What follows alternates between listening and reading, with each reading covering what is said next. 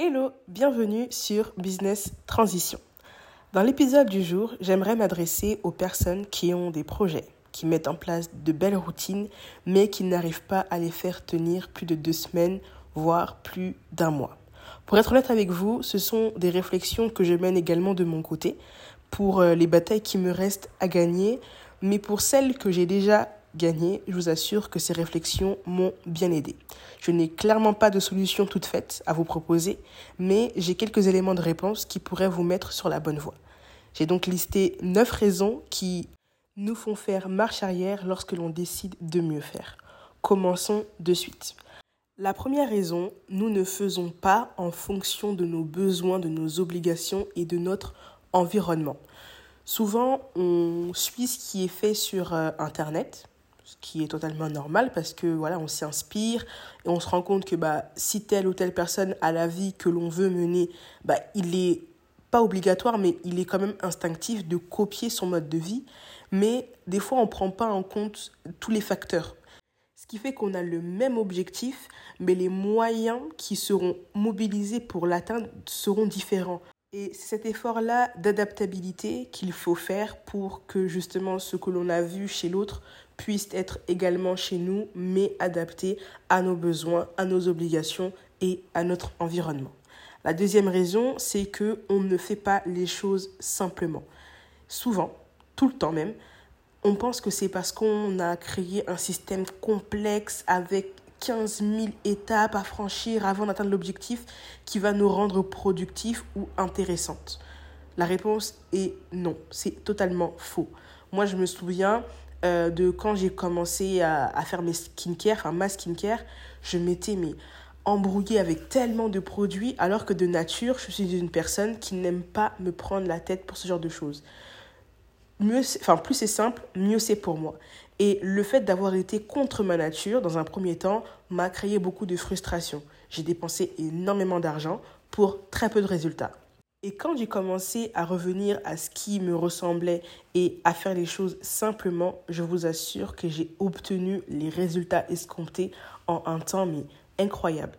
Aujourd'hui, quand je veux atteindre un objectif, j'essaye de faire au plus simple. Je me pose la question, comment est-ce que je peux faire avec les moyens que j'ai le plus simplement possible pour atteindre mon objectif, ce qui me permet de tenir plus longtemps et d'avoir beaucoup plus de résultats.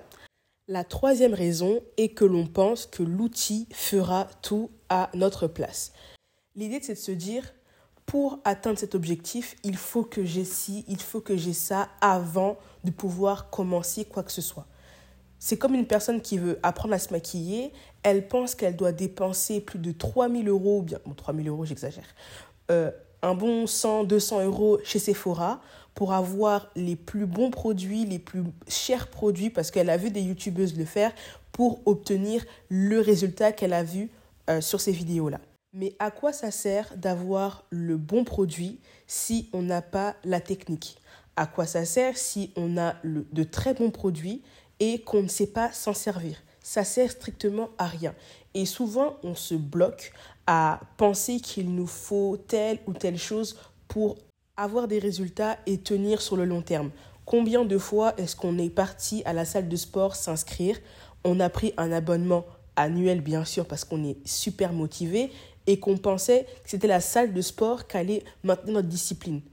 Bah en fait non, c'est comme l'exemple du maquillage. Ce n'est pas parce que on va à Sephora qu'on achète le Born This Way de Too Faced que l'on va savoir se maquiller. C'est pas parce qu'on achète un fond de teint qui coûte 50 euh, euros, voire même 60 euros, qu'on aura la bonne teinte. Non, c'est acquérir d'abord la technique. Il y a des filles qui se maquillent très bien avec des maquillages, avec, enfin, oui, avec du maquillage à prix abordable.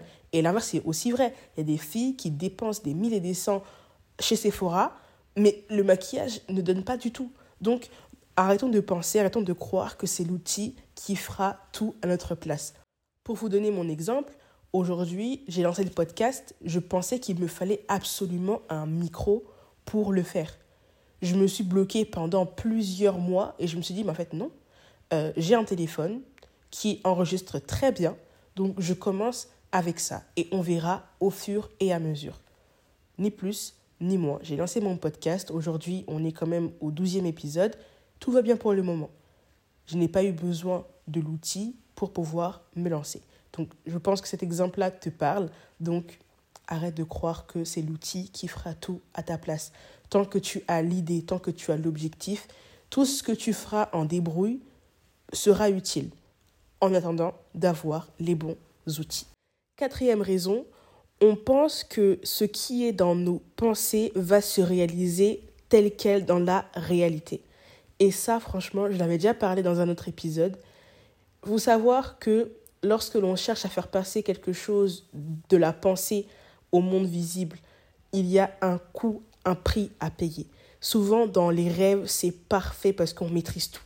Mais dans la vraie vie, il y a des paramètres que l'on a négligés, que l'on a ignorés aussi, qui nous empêchent de manifester clairement, de manifester aussi limpidement ce que l'on a vu.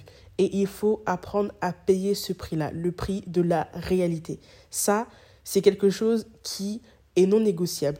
Le nombre de fois où je me suis imaginé avec une organisation parfaite, etc., je vous assure que j'ai dû mais galérer pour que cette organisation-là soit réelle. Mais j'ai accepté de payer le prix et je vous assure que après des efforts, j'ai à peu près l'organisation de mes rêves. Cinquième raison qui est, je pense, ma préférée, on suit énormément les tendances. Or, le fait de suivre une tendance nous empêche d'être régulière et de renforcer justement ces habitudes-là qu'on a souhaité prendre pour atteindre un objectif visé. Je, comment je peux l'illustrer?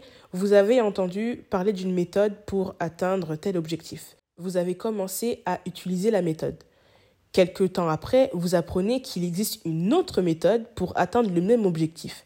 Bah, ce que vous faites, c'est que vous abandonnez la première méthode pour suivre la seconde méthode, et ainsi de suite. Ce qui fait que passer de méthode en méthode vous a juste fait euh, perdre du temps parce que si vous étiez resté sur la première méthode, que vous aviez analysé les pour, les contre, ce qui a marché, ce qui n'a pas marché, et que en fonction justement des carences, vous avez choisi d'aller sur la troisième ou la deuxième méthode, vous auriez réellement des résultats sur votre progression. Alors que si vous restez en fait dans ce mood-là où vous abandonnez une méthode pour aller à l'autre, puis à l'autre parce que vous avez entendu les bienfaits, bah, vous ne progressez pas. Vous, vous êtes en mouvement, mais vous n'avancez pas. Donc évitons de suivre les tendances. Si on doit suivre une tendance, c'est qu'on la suit de manière réfléchie, pas parce que c'est un effet de mode. On analyse, on regarde ce qui est bon, ce qui est mauvais. On regarde si ça correspond à nos objectifs. On regarde si ça apporte un plus. Si ça n'apporte rien du tout, autant rester dans ce qui est fait avant, dans ce que vous faisiez avant, et tout le monde se portera bien. Sixième raison, on est beaucoup dans le freestyle. On n'a pas d'organisation qui allie notre temps, notre action. On n'a pas d'organisation claire et donc on va dans tous les sens. L'inverse est aussi vrai.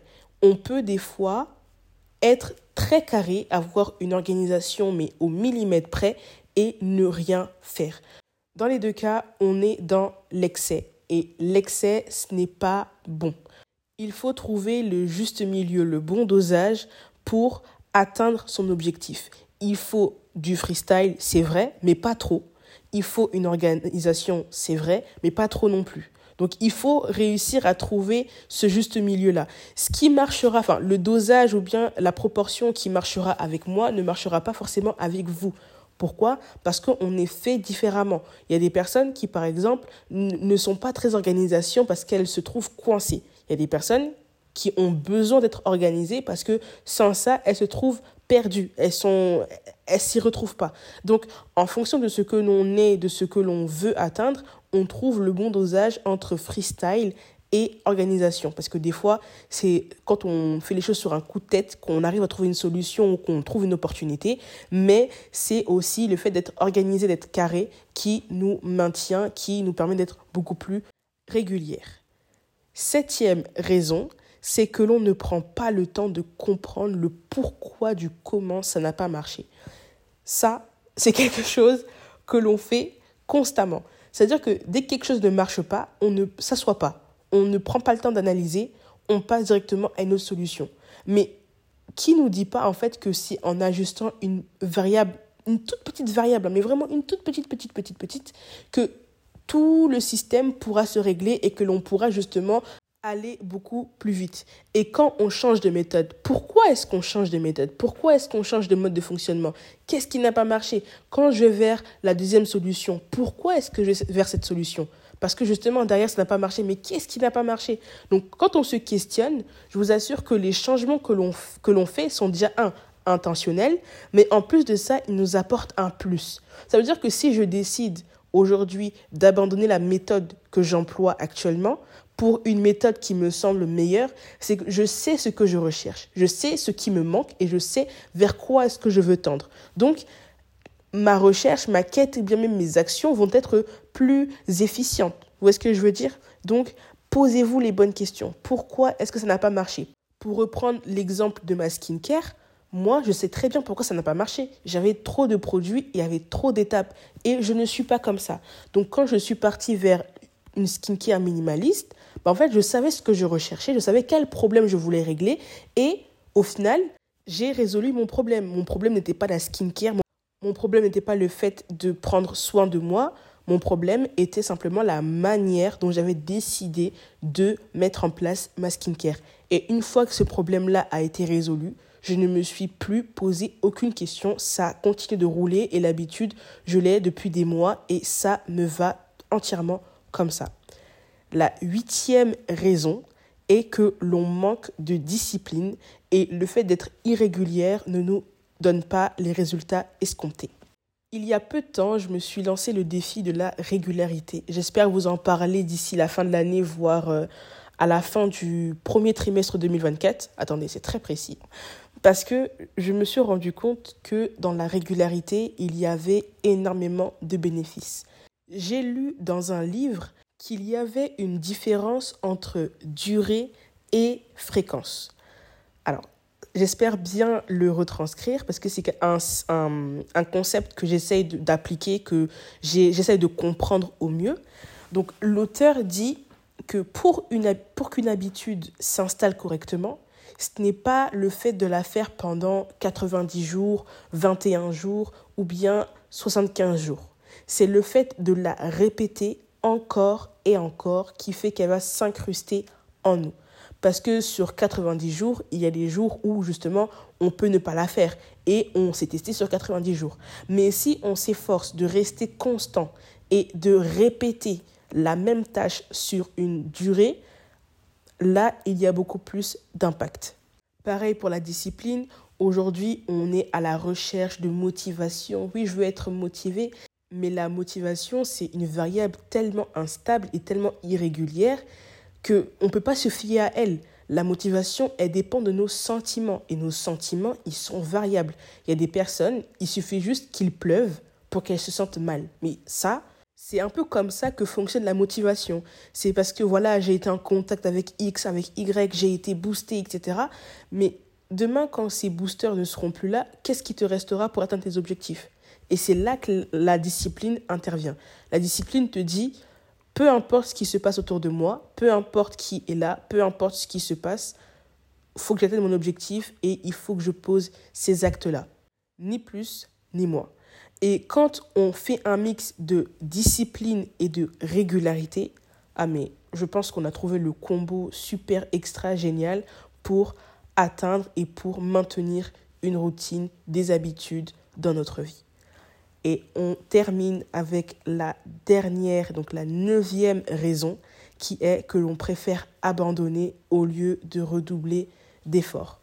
Rien n'est facile dans la vie et si on décide de s'arrêter au premier obstacle que l'on rencontre, on n'ira pas bien loin. Et souvent, c'est parce qu'on a entendu que voilà, X ou Y le faisait super facilement, je n'ai pas galéré. Enfin, c'est souvent les témoignages de personnes qui nous induisent en erreur. Mais dites-vous que si elle n'a pas galéré dans ce domaine-là de sa vie, elle galère dans d'autres domaines. Et ça, elle ne le vous dit pas. Donc si vous tenez réellement à accomplir, à atteindre ces objectifs-là, n'abandonnez pas dès qu'il y a le moindre obstacle. Dites-vous, ok, il faut que je fasse des efforts. Il y a une phrase que j'aime dire et que je, répète souvent, pour avoir ce que tu n'as jamais eu, il faut faire ce que tu n'as jamais fait. Quand tu sais ça, quand tu vois le monde comme ça, tu te rendras compte que chaque effort qui t'est demandé, c'est euh, un pas de plus vers l'objectif que tu veux atteindre ni plus ni moi. Voilà, nous sommes à la fin de cet épisode. J'espère qu'au moins une de ces raisons vous aura permis de comprendre où se situait votre blocage. Il en existe plein d'autres, mais principalement ces neuf-là, je pense qu'elles sont qu'elles englobent en fait une grande majorité des cas et je pense que vous allez vous y retrouver facilement. En attendant l'épisode de la semaine prochaine, n'hésitez pas à me suivre sur Instagram et TikTok et me dire ce que vous pensez du podcast ainsi que des sujets que je pourrais aborder. Jusqu'à la semaine prochaine, prenez soin de vous.